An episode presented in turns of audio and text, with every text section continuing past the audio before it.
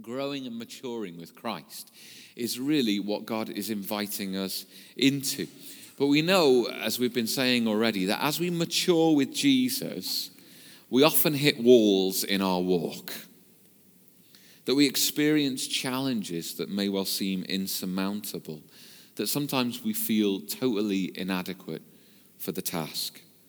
We sometimes begin to question ourselves. And we even struggle sometimes with the presence of God in our lives. And so when we hear these words of Jesus tonight, he speaks profoundly to us from the cross. See, in Luke 22 and verse 52, Jesus had said that when he would be on the cross, that the world would be full of darkness. This was going to be what happened.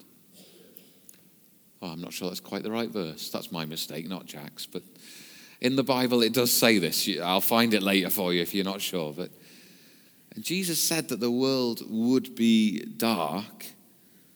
And then, as you read through the story of Jesus on the cross, there he has been hanging for some time. And indeed, in the natural, darkness filled the sky. And we don't know exactly why this was. And we could speculate as to solar eclipses or the gloom of clouds obscuring the sky or something else altogether. But the world turned black. And in the natural sense, there's a very clear and profound representation of what was going on in the experience of Jesus. And into this darkness comes a cry from the dark of Christ's experience, the cry of Christ on the cross. Matthew 27, verse 46, records it for us. My God, my God, Jesus said, why have you forsaken me? It's a troubling thing, isn't it? To hear, even at this distance, at this remove from the moment itself, to hear Christ Jesus, his cry, his heart cry of that experience of abandonment. Now, Jesus, even in this moment of agony, of physical agony, emotional, mental, spiritual agony, he's opening the scriptures to us. How gracious is Jesus! He's opening it to us in our journey to the heart of the cross and with him onward. For these words are the words that Jesus knew well from the beginning of Psalm 22. And Psalm 22 was a psalm that was written in, in a moment of David's agony, but prophetically spoke of the agony of the Messiah to come, the King of all kings, Jesus Christ. And in it, you'll find, if you were to read it for yourself, a depiction with uh, just breathtaking detail of what would be inflicted upon Jesus upon the cross. It's a psalm that actually takes you on a journey itself. And I would encourage you, if you find yourself in these dark moments yourself, uh, read this because right at the beginning of this psalm, we find this heart cry of the sense of forsakenness and of abandonment. Yet the psalm will lead us to a place of faith and of trusting in God, even in such things. And so, Jesus here, in agony, is opening up the scriptures to us. And what he's seeking for us to understand and, and what he is living is the fullness of what he has willingly accepted for our sake, what he has accepted upon the cross. Jesus, the night he was betrayed, was in the garden praying to his Father looking ahead to the agonies and the, uh, the devastations of what would come. And as he prayed, the Bible says that he sweat, as it were, great drops of blood in the, in the tension and the agony of these moments. And yet he prayed to his Father, you know, saying, If it's possible that this cup should pass from me, yet not my will, but yours be done. Jesus submitted himself willingly to all of this for our sake. What did he submit himself to? Well, it's something that it wasn't accidental. It wasn't in the moment. This wasn't actually simply the will of, of religious authorities, jealous and, and, and angry at Jesus. This wasn't ultimately the will of, of civic Roman authorities wanting to do away with a rebel. Actually, this is the redemptive, the saving work of God planned for all eternity. And so we find hints about this right at the beginning of the Bible and in Deuteronomy chapter 21 we find um, this truth of what is experienced by Jesus. And talking in that context, they talk about bodies not remaining all night on the tree, but you shall bury him the same day, for a hanged man is cursed by God. This truth then is picked up in Galatians chapter 3 and verse 13, where Paul writes that Christ redeemed us from the curse of the law by becoming a curse for us. For it is written, here quoting Deuteronomy, Cursed is everyone who is hanged on a tree. Jesus Christ, Jesus Christ, God Himself, God become flesh. Jesus Christ, sinless and perfect, loving and lovely in every way, became cursed for our sake. And the scriptures weave this testimony together, and there it is, perfectly realized in Jesus, that he became a curse for you and for me. How perfectly does Matthew put it in chapter 20 of his gospel? Even as the Son of Man came not to be served, but to serve, and to give his life as a ransom for many. What a Savior! I love the way that C.S. Lewis, writing on one occasion, puts it. He says, God, who needs nothing, loves into existence wholly superfluous creatures. Have you ever thought about yourself that way? From God's perspective, He doesn't need us, but He loved us into existence. How did C.S. Lewis put it? He said, in order that He may love them and perfect them. He creates the universe already foreseeing, or should we say seeing, there are no tenses in God, the buzzing cloud of flies about the cross, the flayed back pressed against the uneven stake, the nails driven through the mesial nerves, the repeated incipient suffocation as the body droops, the repeated torture of back and arms as it is time after time for breath's sake, hitched up. If I may dare the biological image, God is a host who deliberately creates his own parasites, causes us to be that we may exploit and take advantage of him. Herein is love. This is the diagram of love himself, the inventor of all loves. And he uses such stark and dramatic, even offensive language to help us to understand quite what is the depth that Jesus Christ has gone to for our sake. Loving us into existence, yet knowing that we will be the ruination of Him upon the cross. How could one love so richly, so freely, so truly, and yet He does? And Jesus, there upon the cross, loving us in this way senses this chasm, this separation from the Father. It's incomprehensible, really, to us, isn't it?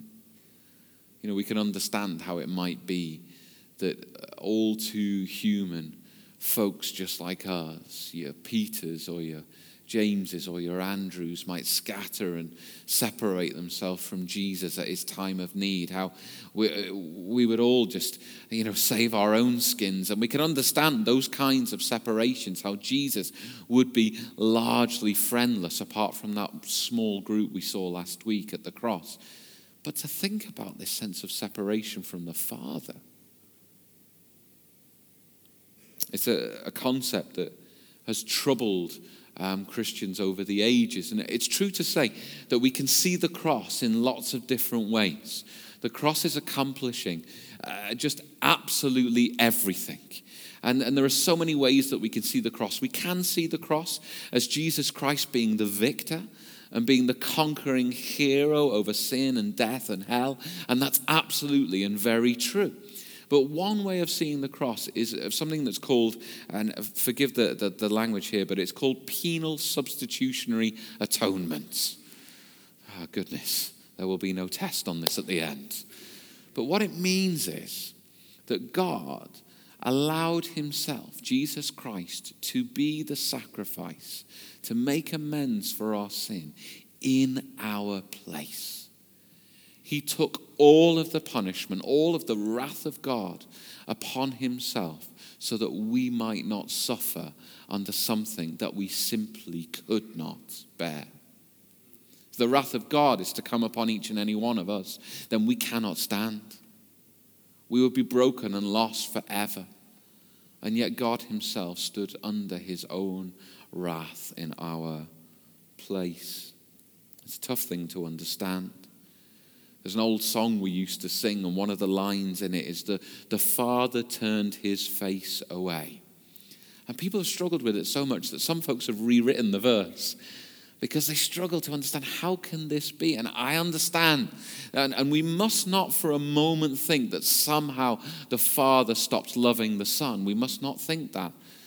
But what we must understand is the weight and the gravity of sin and of the wrath of god righteously laid upon sin one pastor rejected this altogether and said in his mind it was just cosmic child abuse I understand how he wrestled with it, but I think he's totally wrong. In fact, as another theologian, R.C. Sproul, put it, there is something cosmic about what is going on, but it's this that sin is cosmic rebellion. That there's an absolute and complete rupture in everything, everything, everything. From every atom that makes us up to the fullness of the universe and everything in between because of sin and nothing short of God Himself upon the cross would heal the wound. Jesus has become both God and man for our sake. He is fully taking on our experience. Right at the beginning of his ministry, at his baptism, Jesus takes on our experience. And, you know, he's baptized by John in the Jordan River, and, and John recognizes that this is a bit weird. He's like, But you, Jesus, are righteous. You don't need to be baptized. My baptism is a baptism of repentance. What could you possibly repent of? This is the kind of conversation they're having. But Jesus says, I'm going to do it to fulfill all righteousness. And, and in this, we can see how Jesus is identifying with us. He's entering into our experience, and yet perfectly. And here at the cross, he's doing exactly the same thing. He is coming into our experience of brokenness, of deathliness, and of sin. He who knew no sin is becoming sin for our sake. Jesus is humbling himself so that we we might be identified with him in his death and through his death we might be identified with him in his resurrection life there's a, um, a philosopher, Kierkegaard, and he, he kind of painted the picture of this as a bit of a fairy tale. Do you like a fairy tale? I like a good fairy tale. But he paints the picture like this to help us to understand what it was for Jesus to humble himself in such a way. He says this He says, Suppose there was a king who loved a humble maiden. It's a good story already, isn't it? The king was like no other king. Every statesman trembled before his power. No one dared breathe a word against him, for he had the strength to crush all opponents. And yet, this mighty king was melted by love for a humble maiden. How could he declare his love for her? In an odd sort of way, his kingliness tied his hands. If he brought her to the palace and crowned her head with jewels and clothed her body in royal robes, she would surely not resist. No one dared resist him, but would she love him? She would say she loved him, of course, but would she truly? Or would she live with him in fear, nursing a private grief for the life she had left behind? Would she be happy at his side? How could he know? If he rode to her forest cottage in his royal carriage with an armed escort waving bright banners, that too would overwhelm her. He did not want a cringing subject, he wanted a lover, an equal. He wanted her to forget that he was a king and that she a humble maiden, and to let shared love cross the gulf between them, for it's only in love that the unequal can be made equal. And in painting this picture, he's describing how it is that Jesus Christ humbled himself. How does the Bible describe it? Being in very nature God. Jesus did not consider equality with God something to be grasped, yet he humbled himself. He made himself a servant. He came in human form and a humble one at that, and he humbled himself yet further, even to death, and death upon a cross. Here's the glory of it that God has exalted this humble servant, Jesus the King, who came to us with a love that we can understand and accept, that we can embrace, and that we can return in love. And Jesus exalted now lifts us up into the exaltedness of love. But here's where the story deviates. You see, you and I, and this may not come as a surprise to you, we are not humble, lovely maidens. I don't know those of us who are a bit hairy, you know, and bearded, that's probably not a shock. But um, even for the lovely ladies amongst us, in regard to God, we are not humble, lovely maidens. Here's the truth of it we're broken, we're desperate, we're criminal, we're rebels. We are by nature objects of the wrath of God. Romans 5, verses 8 to 9 tell us this that very rarely will anyone die for a righteous man, though for a good one somebody might possibly dare to die. But God demonstrates his own love for us in this while we were still sinners, Christ died for us. Not only does he come to us in a humble, holy, wondrous way, he comes to us though we do not deserve it at all. And in coming to us, he embraces and enters into the darkness and the grief and the brokenness of our experience, of our world. And let's face it, though there be many glimpses of glory in our world, there is a great deal of darkness too. I don't think I need to labor the point this week as tragedy breaks out in our world here, there, and everywhere, and communities that thought themselves perhaps immune to acts of terror are brought into something that nobody should ever be brought into. Darkness, desperation, grief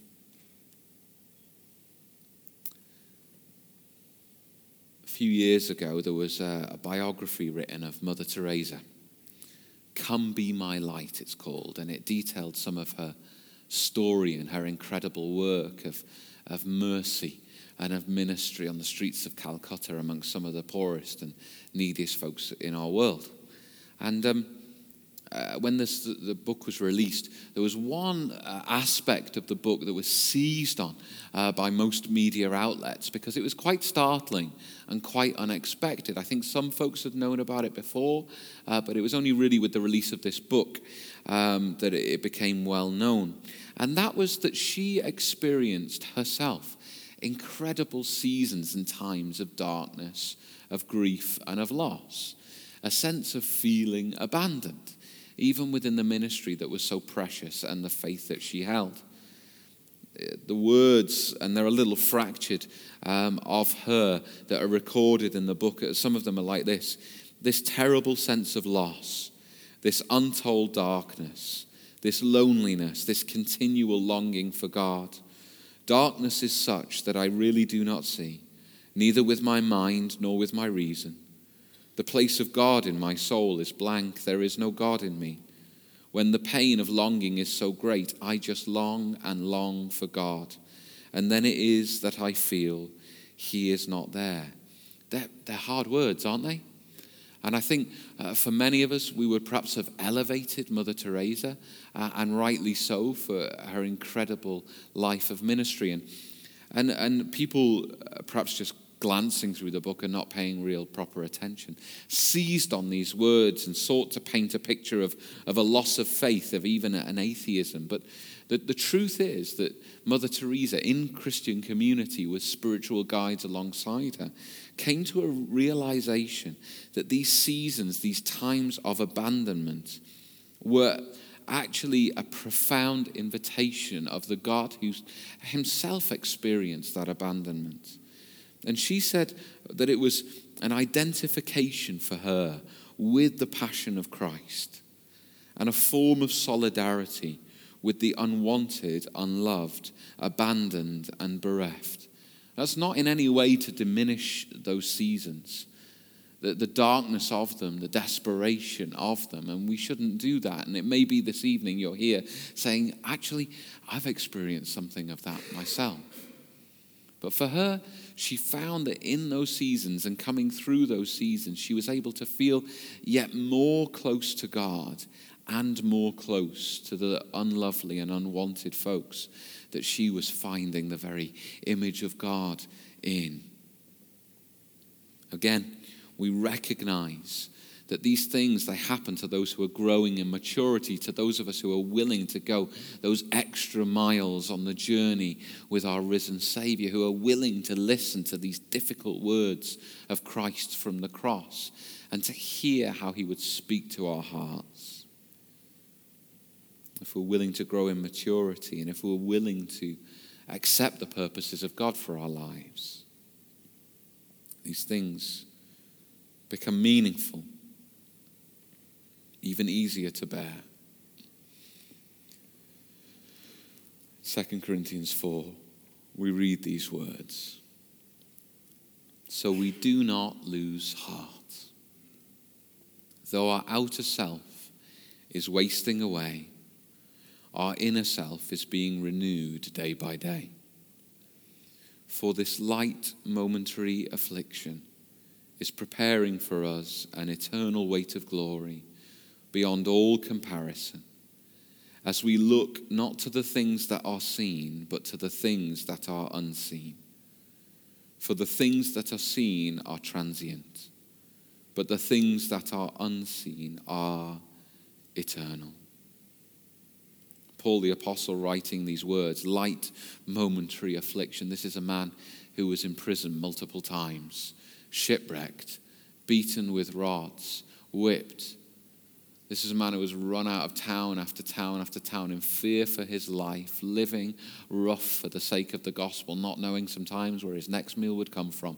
And yet he says, uh, by comparison to the eternal weight of glory, that was a light, momentary affliction. I wonder if we can even speak for Jesus, speaking this cry of abandonment from the cross. What does the Bible teach us? We're looking to him who for the joy set before him endured the cross, scorning its shame, an eternal weight of glory. Something that he could cascade down upon us and so many more. And so he was willing to endure. Joy comes, glory comes closeness with Christ and with those who are broken and needy, but still there is the valley. Still there is the garden of tears. We can't write these things out of the Bible, nor should we. The words of Jesus from the cross are not all words of sunshine and light. How could they be? And so this evening we have this opportunity to say to Jesus, Thank you. Thank you for entering the darkness of our world. Thank you for entering my darkness. Thank you for being my living hope. Thank you that in my griefs and my sorrows, I know that you became a man of sorrows, acquainted with grief. Thank you, Jesus that you give meaning and purpose to these devastations in our lives. Thank you, Jesus, that you are our living hope.